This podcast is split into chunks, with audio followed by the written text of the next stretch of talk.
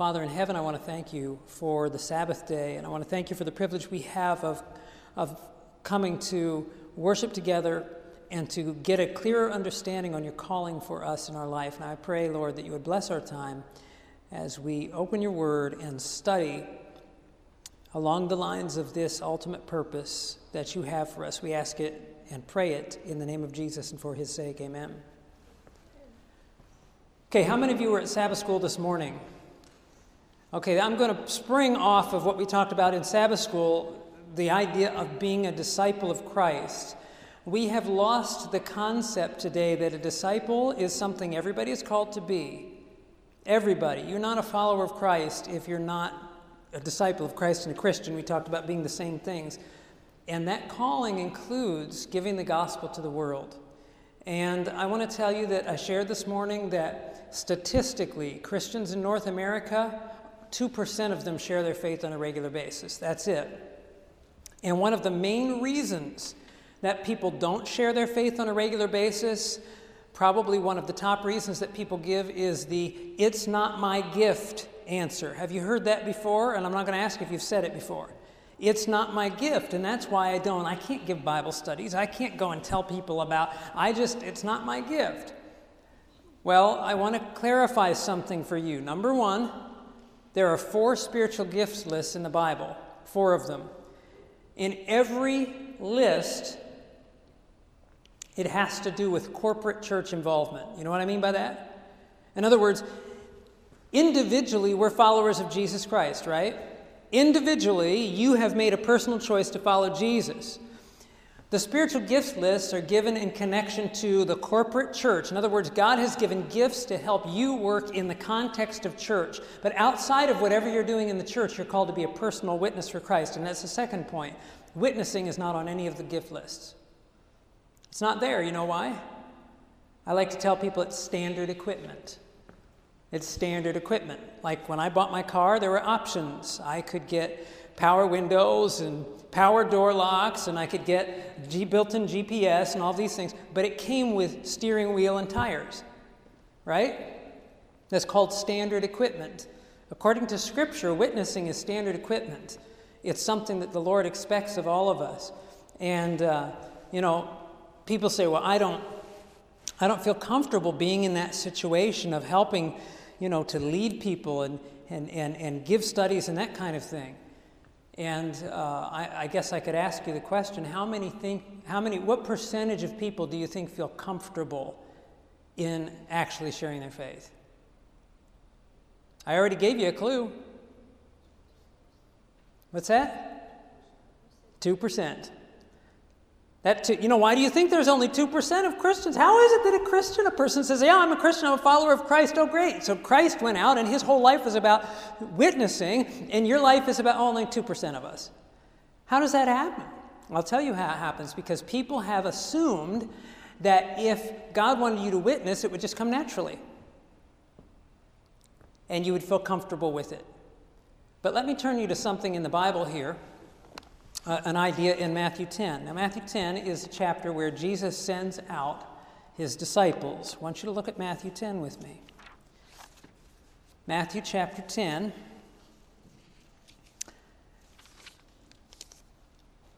And we're looking at verse 28. And again, he has just sent out his disciples, Matthew 10, verse 28. The Bible says here, and do not fear those who what? Matthew 10, 28. Do not fear those who kill the body, right? But fear him who is able to destroy both soul and body in hellfire, right? Now, here's a question that we need to ask ourselves What kind of person, do not fear, what's another way of saying that? Don't be afraid. What kind of person do you say don't be afraid to? A person who's afraid, right? Who's Jesus speaking to? The disciples. And he's sending them out to witness, and he tells them not to be afraid. Question Were the disciples afraid? Oh, wait a minute. I thought when you went out to witness, if it was your gift, it was just natural for you. I thought there was no fear involved. But Jesus is very clear. They were timid, they were afraid, but they went because Jesus called them to go. So the idea of, of sharing our faith being a, a, a spiritual gift is not something that's scriptural. And I say that because as long as people keep falling back on that concept and that mindset of the witnessing being a spiritual gift, they won't do it. We'll say, well, that makes me feel uncomfortable and it's not my gift. And I don't know if you're aware of this or not, but we have an abundance of counsel that tells us that if we don't engage in that work, it's the only work that prepares us for heaven. A participation with Christ in service is the only work that gives us a fitness for participation with Him in His glory. That's almost verbatim out of the book Education. It's the only work. It, it's, it, let's use the words of Scripture. Matthew 11, 28, you know the verse where Jesus says, All you who are weary and heavy laden, come unto me and I'll give you what? Rest. And then what does Jesus say? How do we get that rest? Take my take my yoke upon you and learn of me. So Jesus says if you need rest, come to me. You need to take my yoke and learn of me. How do we learn of him? We take his yoke. What's a yoke? Any of you know what a yoke is? Any of you ever around a farm setting? What happens on the farm? Who wears the yoke? Your oxen.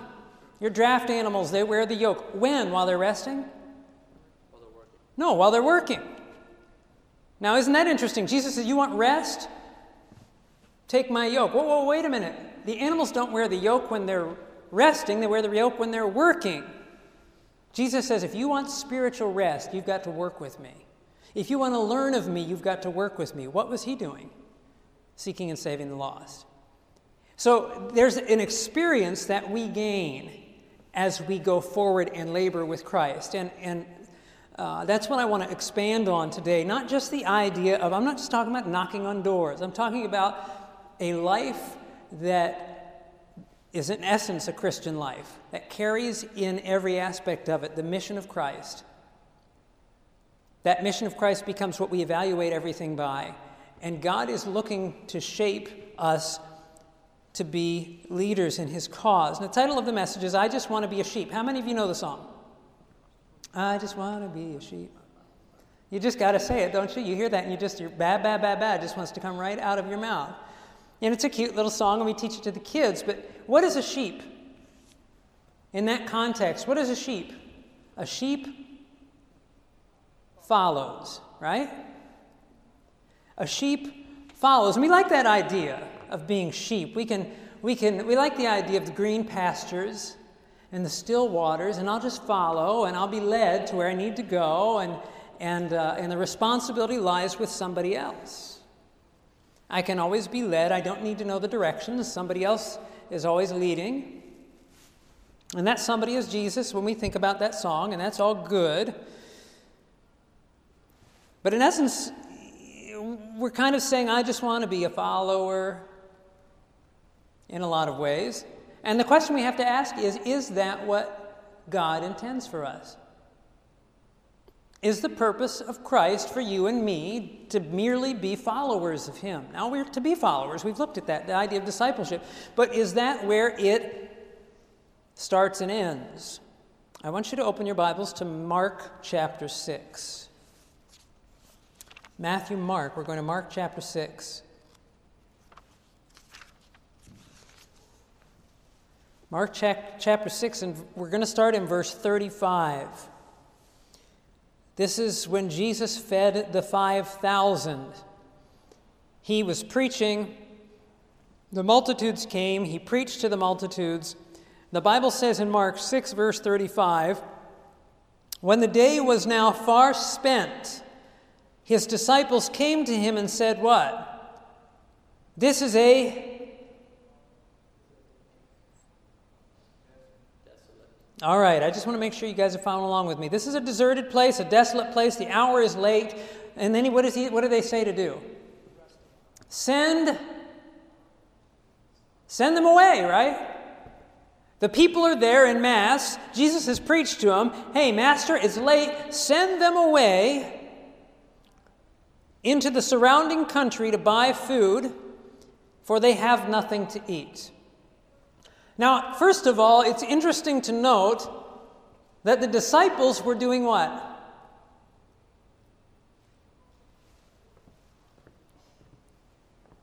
You got your Bibles. What, what, what were they doing?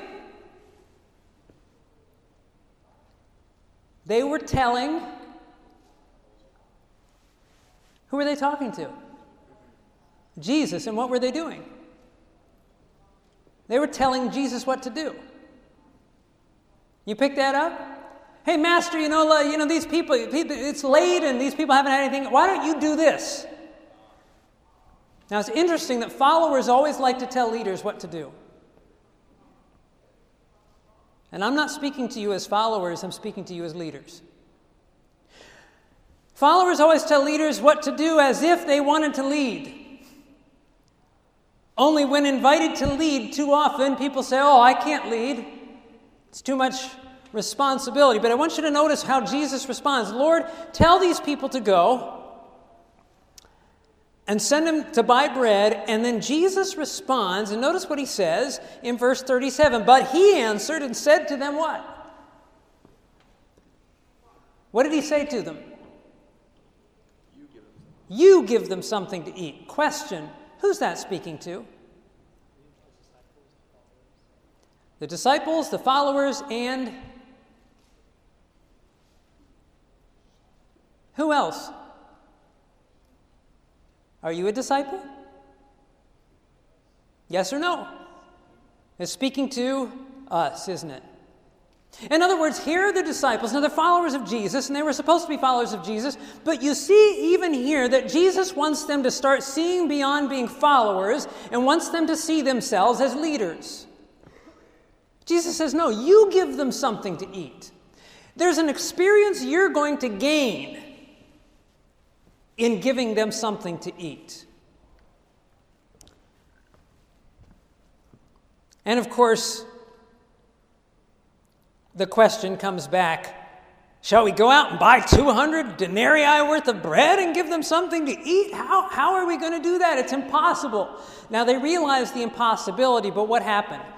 They brought to Jesus food, Jesus blessed it, and it multiplied, right? So, in effect, the disciples did give them something to eat by the power of Christ. Was it impossible for them in and of themselves to give the people something to eat? Is it impossible for you and I, in and of ourselves, to give the people something to eat? Sure, it is. You say, I don't know how to communicate the truth. Who am I to communicate the gospel truth to somebody for the saving of their soul? Well, you're nobody, but po- coupled with the power of Christ, you can do everything.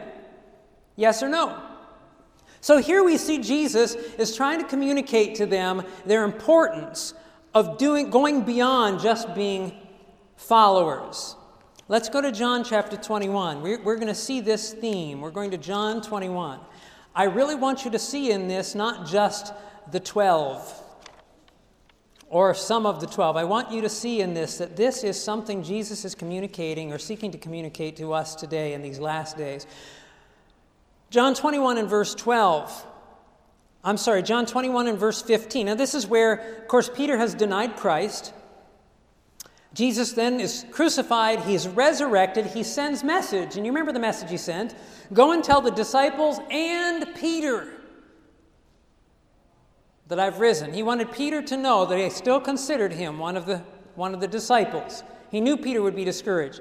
So they have this encounter, verse 15. So when they had eaten breakfast, Jesus said to Simon Peter, Simon, son of Jonah, do you love me more than these? Now, there are the other disciples there, and Jesus says, Peter, do you love me more than these guys love me? Now, why is he asking it that way? What was it that Peter had said before the crucifixion? Jesus said, You're all going to deny me. And what did Peter say? Oh, Lord, hey, we, they may deny you, but I'll die for you. You know, I love you more. So Jesus asks and puts the question back to him again. But Peter is much more humble this time in his response. Now he just says, Lord, I know you know that I love you. And what does Jesus say? Lord, you know that I love you. He said to him, Feed my lambs. Verse 16, he said to him a second time, he said to him again a second time, Simon, son of Jonah, do you love me? And he said to me, Yes, Lord, you know that I love you. And he said, What? Tend my sheep. Verse 17. He said to him the third time, Simon, son of Jonah, do you love me? Peter was grieved because he said to him the third time, Do you love me? And he said to him, Lord, you know all things. You know that I love you. And Jesus said to him, Feed my sheep. Now, we have evangelistic meetings and we like to go to John 14, 15, and we say, Oh, John 14, 15, if you love me, keep my commandments. And we like to tell people that that proves to us that the commandments are still binding upon Christians, that that says, if you love Jesus, you ought to be honoring him on the Sabbath. And that's true. But what does this tell us? What else ought we ought to be doing if we love Jesus? Feeding his sheep Tending the lambs, yes or no? Again, Jesus is communicating here some a, a greater work that he envisions for his followers. I want to tell you that Christians, all Christians, are called to be leaders. Listen, friends, every one of us has an influence. Every single one of us has an influence. You may see yourself as nothing important. You don't hold a position, or, or, or, or you don't know a lot of the Bible, or whatever it may be, but the fact of the matter is, every one of us is a witness 24 7, and we're either a good witness or a bad witness. I never forget working with a guy when I first came into the church. There was a guy that I, I uh, went to church with named Phil, and I remember Phil was talking about. Uh, this place that he worked. There was a guy that had can't come into the work all the time, come into the, uh, the, uh, the counter that he worked at, a customer, and he would deal with a guy. And one day he said the guy comes in, this guy had been coming in for years, comes in and he says, Hey, Phil, you're a Seventh day Adventist, aren't you? And Phil said, Man, suddenly it hit me that all those years he was coming in, in his mind, he always knew, no matter what he saw me doing, that I was a Seventh day Adventist. You think about that for a minute? You know, it's just like uh, suddenly he was gripped with this idea what have I portrayed to him? Every one of us has an influence, and the Bible says our influence can be a savor of life unto life or of death unto death. And God is calling every Christian to be a leader, to lead people to Christ. You may not lead somebody the same way somebody else does. God is not asking you to use talents you don't have, simply to use the talents that you do have. And that talent may be very small in your estimation, but it's still to be used for God to lead. Let's go to John chapter 4 and look at an interesting story in John chapter 4. This is the story of the woman at the well at Jacob's well, the Samaritan woman.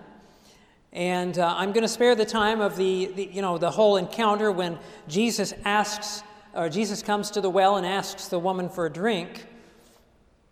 And they begin this dialogue. And I want you to notice verse 13.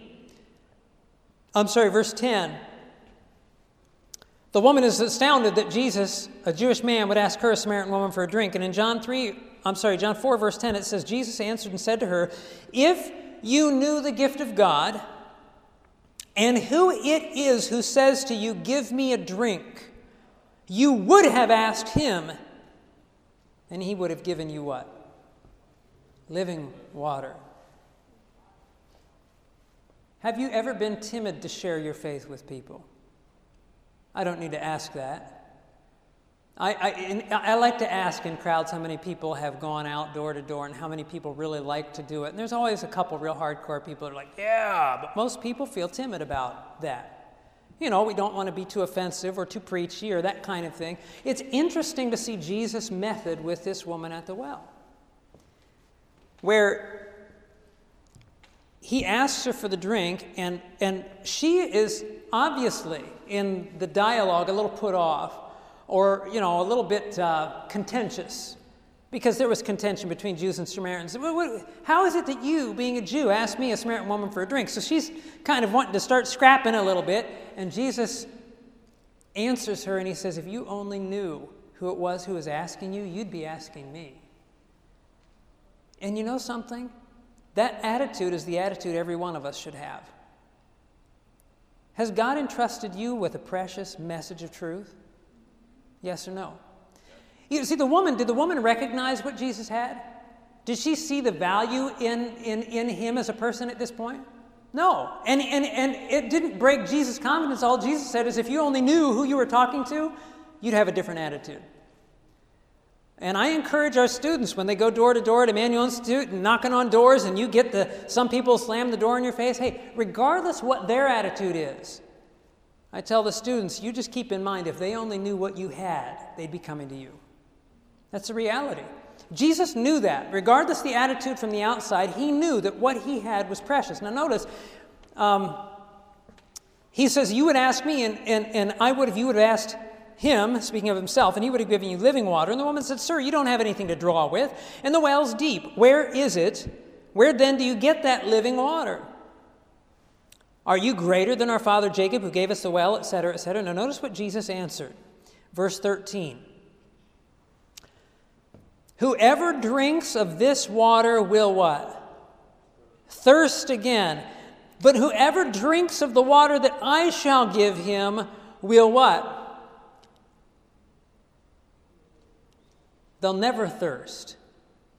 But the water that I shall give him will become in him what? A spring of water or a fountain of water. What is the water? What's he talking about, the living water? What's that? What is he offering to her when he offers living water? It's eternal life. It's the water of life. It's the water of salvation. And so here he's offering, and Jesus says, Everyone who drinks this water that I give, that water will become in that individual a fountain. Have you drank of the living water? Have you accepted Jesus as your Savior? What does He say? That water becomes a fountain, a spring of water, a fountain of water. What do people do with a, with a fountain of water? What did the woman want? When, she, when Jesus was talking, he was talking about coming and getting a drink. You go to a fountain, you get a drink. What Jesus is saying is everyone who drinks of this water should become a person that anyone else can come to to get a drink of that living water. Are you following the principle here? Now, listen again, spiritual gifts, when we talk about spiritual gifts, in the corporate sense of the church, everybody has a part to play in the church. But as individual disciples of Christ, every one of us has a role in giving living water to somebody else. That's what God has us here for. And, and in another way, you could look at it this way Jesus said, Whoever drinks of the water of this world will thirst again. As long as we are living in this world and living by the principles of this world, we'll always be consumers. We'll always be consuming. We're thirsting and we want, we want, we want, and it's all about getting what I need. When you become a, when you drink the living water, you become a fountain. In other words, you become a producer. You become a leader. Are you following what I'm saying here? Uh, this is the principle that Jesus is trying to communicate is there's got to be a time when a person when a Christian goes from being a consumer to a producer goes from being a leader, goes from, from being a person who's receiving to one who's communicating. Go with me to Matthew 24. And we're looking here now in Matthew 24 in the context of the last days. You know Matthew 24, it's the signs of the coming of Christ. Matthew 24, we'll, we'll start in verse 45.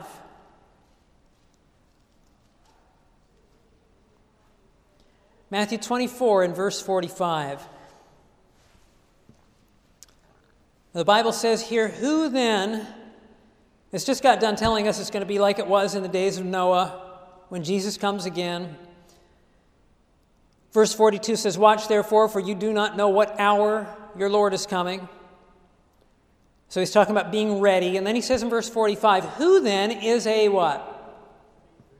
Faithful and wise servant whom his master made what? Ruler over his household. We want to answer this question. Who is this wise, faithful, and wise servant that the master has made ruler over his household? Who's the master here? God is, right? And who's, what's, what's God's household? It's this world. And God has put somebody over this world in a certain sense, this is what is being communicated here. The question is who? Who is the faithful servant that the master made ruler over the household to do what? To give them food in due season or at the proper time. Now, what kind of food are the servants of the master giving at this context of the end of time when it's like the days of Noah? What kind of food is it? Ho hos? No, we're giving the gospel message, right? The food of the Word of God. We're breaking the bread of life. And it says here that the master of the house has set some of his servants as rulers over the household for the purpose of giving them food at the right time, food in due season. The Bible's simply telling us here that there will be people, God's faithful, at the end of time, are going to be giving the bread of life. Okay? They're, they're not just going to be sitting as consumers, but they're going to be producers. They're going to be leaders. Okay? It just the picture comes up again and again. I mean, you can't escape as you go through Scripture that God has called us to be those who communicate the gospel to the world.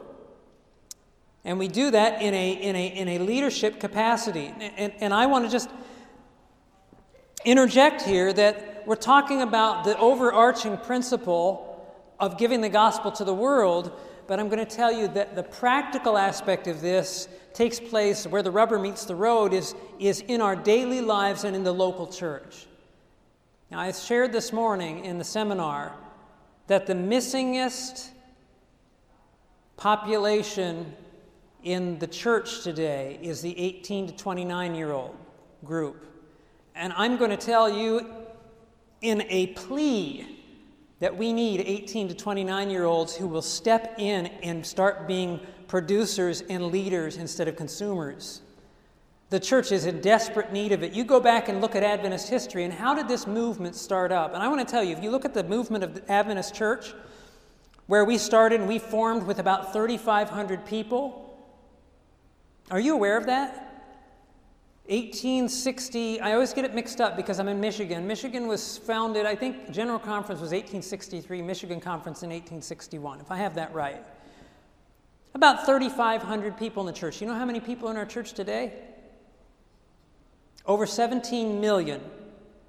Okay? Now, we're not, a, we're not the biggest church in the world, but let me just compare that with something else. Let's take the Seventh day Baptist Church.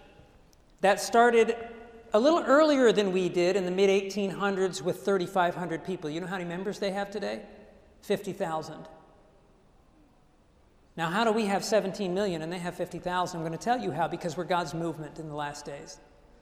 I mean, that's the reality. Only the Lord could move it. And how did He do it? You go back to our history and you see that young people, young adults, took hold of this concept that God was calling them to lead out of darkness and into the light.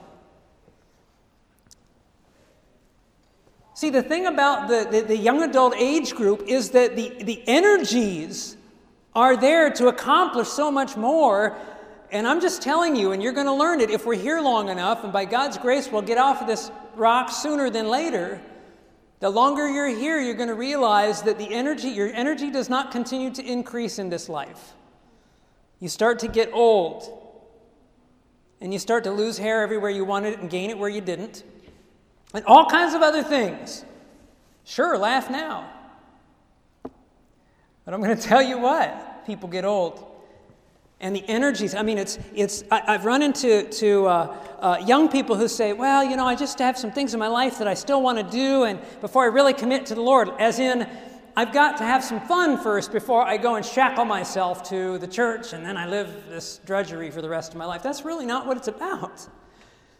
The devil tells us that living in, in, and investing in the cause of Christ is going to cost us all the joy in our life. But the reality is, no matter when you come to Christ, you'll always wish you'd come sooner. I'm going to tell you that now. You'll always wish you'd come sooner. The Lord is ca- calling us to be leaders in the church. The Lord is calling your generation to be leaders in His church. And to take an active part. We see the food in due season. Uh, let's go to the book of Hebrews, and I want to see something in the book of Hebrews here that might even be a little bit more to the point. What we've looked at so far, I suppose you could look at some of these things and say, well, he was talking to he was talking to people who were pastors or people who were going to be professional ministry or something like that. We're going to the book of Hebrews, chapter 5.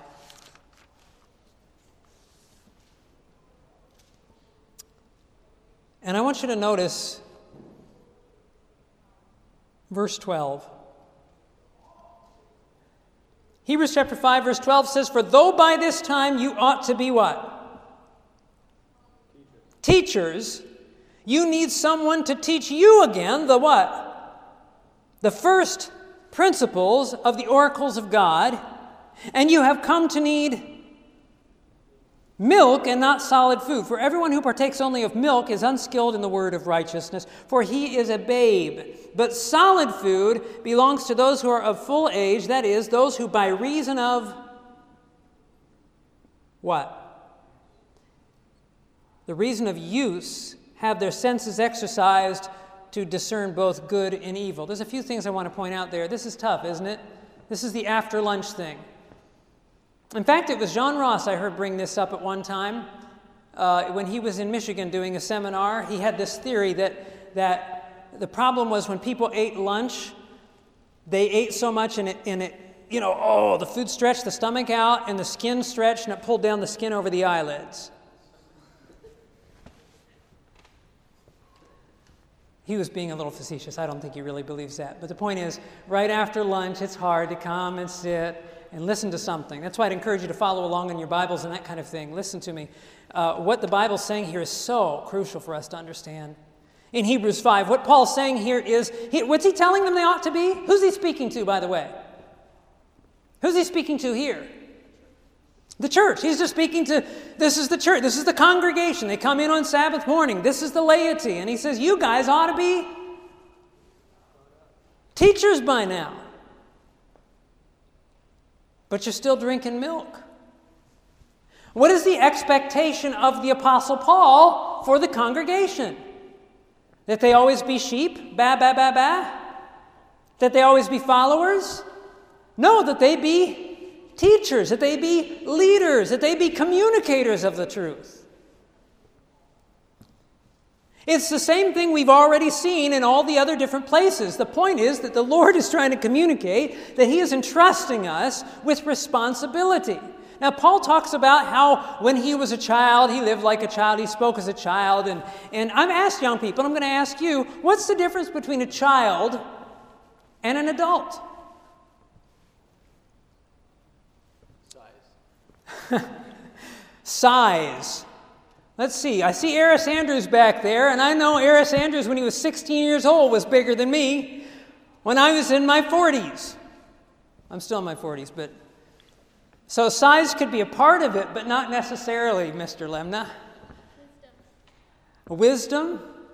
What is the transition? When you, when you move from childhood to adulthood, what really happened that made the difference? You know, of course, we say, oh, well, I turned 18. Yeah, right. Uh, I know 35 year olds that, that are still children. The reality is that there's something that takes place in that transition. What is it that makes the difference?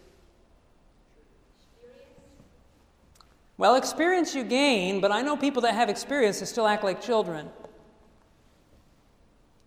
Isn't it responsibility? I mean, isn't that the reality? Listen, I read an article, and, and it, there have been a number of articles that have come out now. Time magazine had an article called Twixters, I think, something to that effect, where they talked about the people who are trapped but somewhere between the age of of 20 and 35. You had 35 year old stu- uh, people that were still living at home with their parents. They really weren't sure what they wanted to do with their life. And they compared it to times past where people would be married and in their own homes and making their own living at 22. And, and what happened? You've got this age group of just, you know, this transitory, I don't know where I'm going kind of mentality. And what's the key difference? I'll tell you what the difference is it's responsibility. A person goes from childhood to manhood. I mean, listen, in, in ages past, a person at 14 years old, a young man may strike out on his own, get married, and start building his own house. It's when you move from freedom to responsibility. One of my church members just graduated from Southwestern, got her degree in teaching, just got her first teaching job. And guess what? Well, this last summer, she just went out and went all out this last summer, going here and traveling there and everywhere else. You know why? Some of you have done it or are thinking about it. Why do you think she went gallivanting all over the place this summer? Because she's about to have a real job, says the young man up front. That's exactly right. She knows that from now on, it's not going to, there's no summer vacation. You say, but she's a teacher, you know, the one profession. No, you've got follow up education and stuff to do, but that's the reality is when a person shifts to adulthood, they're taking on responsibility. And listen to me carefully. A child who never takes on responsibility doesn't grow, now do they? You guys remember the first time some of you remember the first time mom and dad left the house and said, Okay, now, you're in charge. Right? How many of you remember that? Your brothers and sisters remember it, I'll tell you that, if you're the older one. They remember it. Oh no, it was the end of the world. You were going to be in charge of them. It was, a, it was a transition. And those little transitions of giving responsibility help you to begin to grow, right? So, what happens in the church? You know, we see that in life. Even here in college, in your experience, there's a lot of things that many of you, for the first time, you're stepping out and venturing out, and there are new responsibilities, and it's understandable. We have those responsibilities. They're the things that begin to make us more mature and more adept and, and able to carry on the, the, the things we need to carry on in life. But then we come to church, and for too many people in church, we never go to that responsibility area. We're just, we come in and we expect that the, what we get is going to be given to us by the pastor, by the elders, or somebody else too often. We don't see ourselves as leaders. And when we have somebody who needs Bible studies, well, certainly there's got to be somebody in the church who can study with my friend or my coworker or whatever. And Jesus would say to us, No, you give them something to eat. Right? And then we would say, But, but, but, but, but, but I don't know how. I don't know how, right? That's what we do. I don't know enough. Have you ever been tempted to say that? How much is enough? Have you ever thought about that? How much is enough? How much is enough before you say, okay, now I know enough? You think that time comes? I'm a pastor. I've been a pastor for 12 years, did Bible work before that and everything else. I don't know enough either. What is enough? You share what you know. God doesn't ask us to share what we don't know.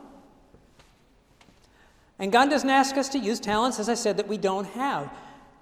But the Lord expects us, and we see that here in Hebrews. Paul is expecting his, his, his lay people to be rising to the occasion to become teachers, leaders, a point where they transition to take responsibility. Listen to this statement from the pen of inspiration. This is from the book Gospel Workers, page 200, and it says the following let ministers teach church members. Now, I'm a minister, and, and, some of you may be ministers, and many of you are church members, and this is what God is communicating through his prophet that a minister needs to teach the church members. Let ministers teach church members that in order to grow in spirituality, they must carry the burden that the Lord has laid upon them. What's another word for burden? It's not guilt conviction, burden. What is it? I heard it somewhere. Responsibility, right? The minister needs to teach the members that if they want to grow spiritually, they've got to carry responsibilities. Well, we know that in the everyday life, it works that way. Let the minister teach the members that if they want to grow in spirituality, they must carry the burden that the Lord has laid upon them the burden of leading souls into the truth. Did you know that that is a responsibility that the Lord has given you? Well, the Lord told me right here that as a minister, I'm supposed to communicate that to you. To let you know that you've got a burden that God has placed on you, and that burden is a burden to lead souls into the truth. You say, Well, I don't know enough. Then start finding out. I mean, most of you are here at college learning stuff you never knew before, right? Isn't that true?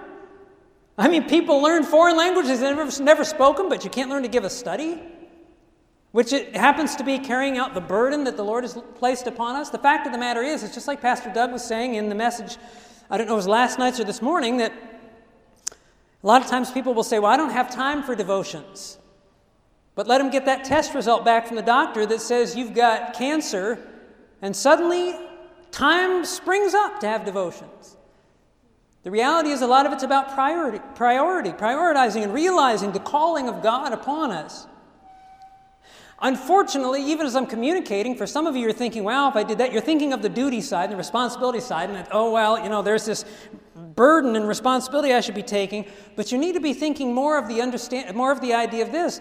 God would not give you or me any kind of responsibility that wasn't something that would give us the sense of completion, of fulfillment, and, and contentment that we're looking for. The devil has us running in so many different directions to find our real purpose. And God is trying to say in the midst of it all here's your purpose. Here's what I created you for.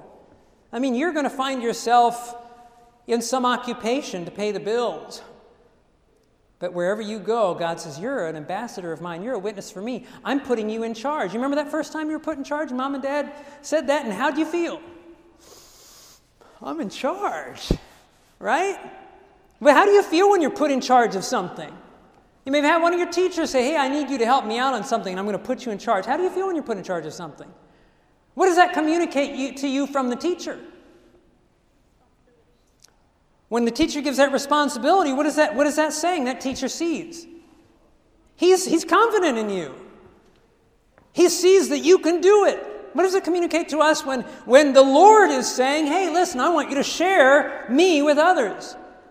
If we can get past the fear and trepidation, we stop and realize, oh, whoa, wait a minute. The Lord has confidence in me. Isn't that right? The Lord has confidence in us, and He sees what He can do with and through us if we just get past some of the trepidation and, and, and, and the timidity. She goes on in this statement to say those who are not fulfilling their responsibility should be visited prayed with, and labored for. You know, we've got a lot of people today, and we've got a lot of voices that are telling us that this is what we have to do to get the latter rain to fall on the church.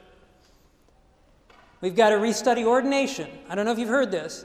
Before the latter rain is going to come.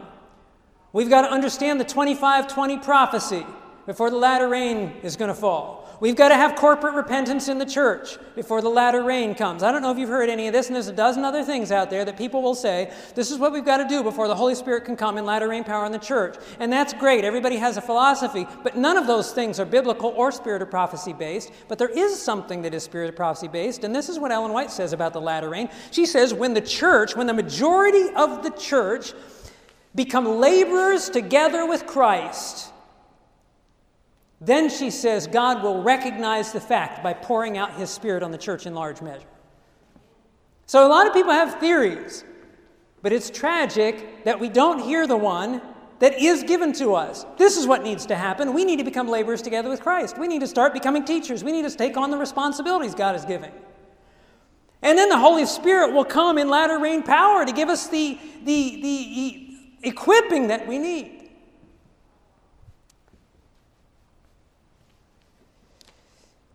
Ellen White says those who aren't fulfilling this responsibility should be visited, prayed with, and labored for, but we're too busy, even in ministry today, we're too busy to be faithful ministers to follow up and communicate and train the members to know just exactly what this is telling us needs to happen.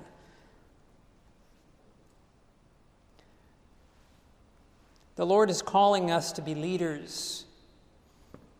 And I wanted to start with this because I'm going to follow up this topic by talking about effective leadership, but a lot of people today, the vast majority in the church say, oh, that's not me. I guess this is for people who are elders or they're personal ministries leaders or something. No, this is for you. And my friends, until we get this clear that God is calling us to lead, we're going to be languishing in this world. Or else somebody's going to lay hold of it. And it'll be like Jesus said to the church in his day Many are going to come from the east and west and sit down at the right hand and the left hand of Abraham, Isaac, and Jacob, and the, the sons of the kingdom are going to be cast out into outer darkness. Sometimes we think, well, the Lord's just going to wait for us, and, but the fact of the matter is, His work is going to go forward. And I want to see each one of us be a part of that work. I want to give just a few more, uh, uh, visit this idea of leadership and talk to you briefly about some of the qualities of a leader.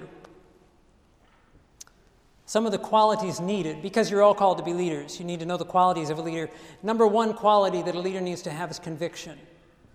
And there's a vast lack of conviction today. That's why this whole seminar is going on this weekend. I mean, the fact of the matter is, I talked this morning in Sabbath school about Christian culture. Uh, uh, we've got, our church is vastly confused about what we believe anymore. I want to clarify something for you. The uh, Seventh day Adventist Church is a worldwide church. Are you aware of that? We have world voted policies. We have world voted doctrines. I'm going to tell you that I, I, I, know this as being a minister and being a leader in my conference, that you can go around the world. Incidentally, my conference is a, is a conservative conference. People say Michigan's a conservative conference. Folk, the whole conservative and liberal thing is, is a, is a smokescreen. It's a smokescreen. All it's done is create an option that's not there. Somebody, oh, I don't believe in creation, that it happened in six literal days. I'm a liberal Adventist. No, you're not an Adventist or a Christian. You're either biblical or you're not biblical. These terminologies that we put out there are, are, not, are non existent in Scripture. I mean, the fact of the matter is, you either believe the Bible or you don't believe it. And as a Seventh day Adventist church, we have voted beliefs that we as a church have come together on. And it doesn't matter what the local practice is. I go different places and people practice different things, and, and we get into that cultural mindset. But I'm going to tell you, I praise God that our faithful leadership in this church has still maintained, we, we believe the same things we believe from our inception, contrary to some popular opinion, where people will say, well, we didn't used to believe in the Holy Spirit, and now we do. Uh, no. You follow it along, and you'll see God has a world church, and God works through that. And I'm going to tell you, God works through the organization of the church today, same as He did in the early church. Uh, this isn't a, a study on church organization, or we go into that. The problem is when you don't have, when you don't really know what you believe, how much conviction is there? You know, how are you going to lead somewhere, somebody somewhere where you're not sure where you're going or you're not sure you want to go there? We can look at the church and say, I don't understand why the church isn't moving forward. Well, how's it going to move forward when the people who are supposed to be moving it aren't convicted about where they're moving to? Are you understanding what I'm saying? Because God has called us all to be leaders, you've got to settle in your mind what you believe. I know young Seventh day Adventists, they go through the church and they're just like, well, I don't know, I guess I'm just going to wait it out. It'll pan out sooner or later. No, you're not allowed to let it pan out. God's called you to be a leader. Find out, invest yourself in finding out what I believe, what you believe, right? Clear up the doubts. You have that responsibility. So that when you know where you're standing, your conviction can help drive forward the work of God. You ever get behind somebody in traffic who doesn't know where they're going? You're driving along and they pop the bra- pump the brakes, and so then they start going again. Then they speed up. Then they slow down. Then the blinker's on, going right. And then the left blinker's on. Then they slow down again. Has that ever happened to anybody? Ah, that's so frustrating. That's what it's like following people in a church that don't have conviction. Just constantly doesn't. They're speeding up. They're slowing down. They don't know they're going left. They're going right. In the book Fundamentals of Education, Christian Education, page 254, Ellen White says this. She says, Many seem to think that all that was essential, in speaking about Sabbath school work, but you'll get the point here, that all that was essential in Sabbath school work was to organize the school and drill the scholars, the students, so that they would act in harmony with a set of ceremonies and forms. And that if persons could be secured as teachers, the Sabbath school would run itself. Teachers are often secured who cannot lead souls to Christ because they do not know what it is to find Him precious to their own souls. There's no conviction there. But all who do not know the value I'm sorry, all those who do not value the soul, so that they will work as Christ would have them, will scatter away from Christ. He that, and she says, mark these words, gathereth not with me, scattereth abroad. If you're not, if you're not solid on your conviction of what's true, you're scattering abroad. That's what it's saying, and that's what she's emphasizing here in this statement. If teachers have no burden to lead souls to Jesus, they will grow indifferent to the truth, they will become careless, and the atmosphere with which they surround their souls will work to scatter away from Christ. Everybody has an influence, and every one of us is leading somebody somewhere. Where are you leading people? My young friends, Jesus has called you to lead people to Him you see conviction in the early church. You see the disciples of Christ when they first came to him and they said, We have found the Messiah. And you see that how that conviction turned into a motivation to spread the gospel to the world. We need a renewed sense of conviction that will motivate us to action.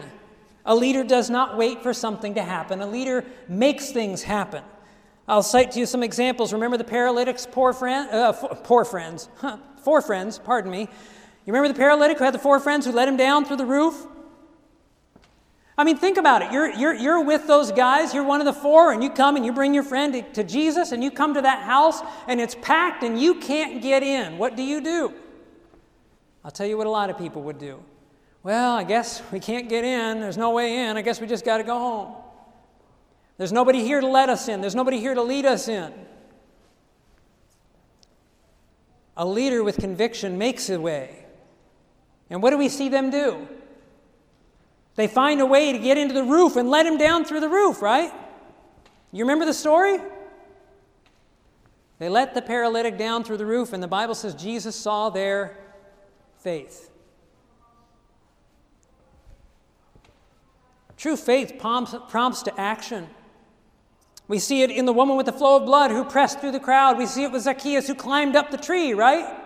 These are people who wouldn't wait for everybody to make the pave the way for them, but they opened the way. They put forth effort to see things happen. And I want to tell you that the Lord allows those things. You know, the Lord doesn't let everything happen easy for you and me because He wants to develop the leadership potential in us. I'm going to finish up with a uh, statement from the book Gospel Workers. This is one of my favorite statements. I honestly would encourage you to read the thing in, in I'm reading a, a good bit of it here, but I'm going to have to leave a lot of it out. But the section is called How God Disciplines His Workers. And this should resonate with you if you have been seeking to follow Christ where he's leading you. Gospel Workers 269 and 270 says, The Lord disciplines his workers that they may be prepared to fill the places appointed them. Now, had you read this before, perhaps you would have thought, oh, his workers, that's somebody else. But now you know it's talking about you, right? Lord disciplines his workers that they may be prepared to fill the places appointed them. Perhaps he places before them duties that they would not choose. Has God ever done that to any of you? If they are willing to be guided by Him, He will give them grace and strength to perform these duties in a spirit of submission and helpfulness. Some God trains by bringing to them disappointment and apparent failure. God brings disappointment and apparent failure? Sure, He does. Why? Listen, it is His purpose that they shall learn to master difficulties. Apparent failures. Listen, my friends, you can't fail with God. You can't fail with God. When you're on God's side and you're doing His work, you can't fail with Him. And so sometimes God lets us see apparent failures. Why? Because we tend to be so passive, and He wants to develop in us those leadership qualities of being able to press forward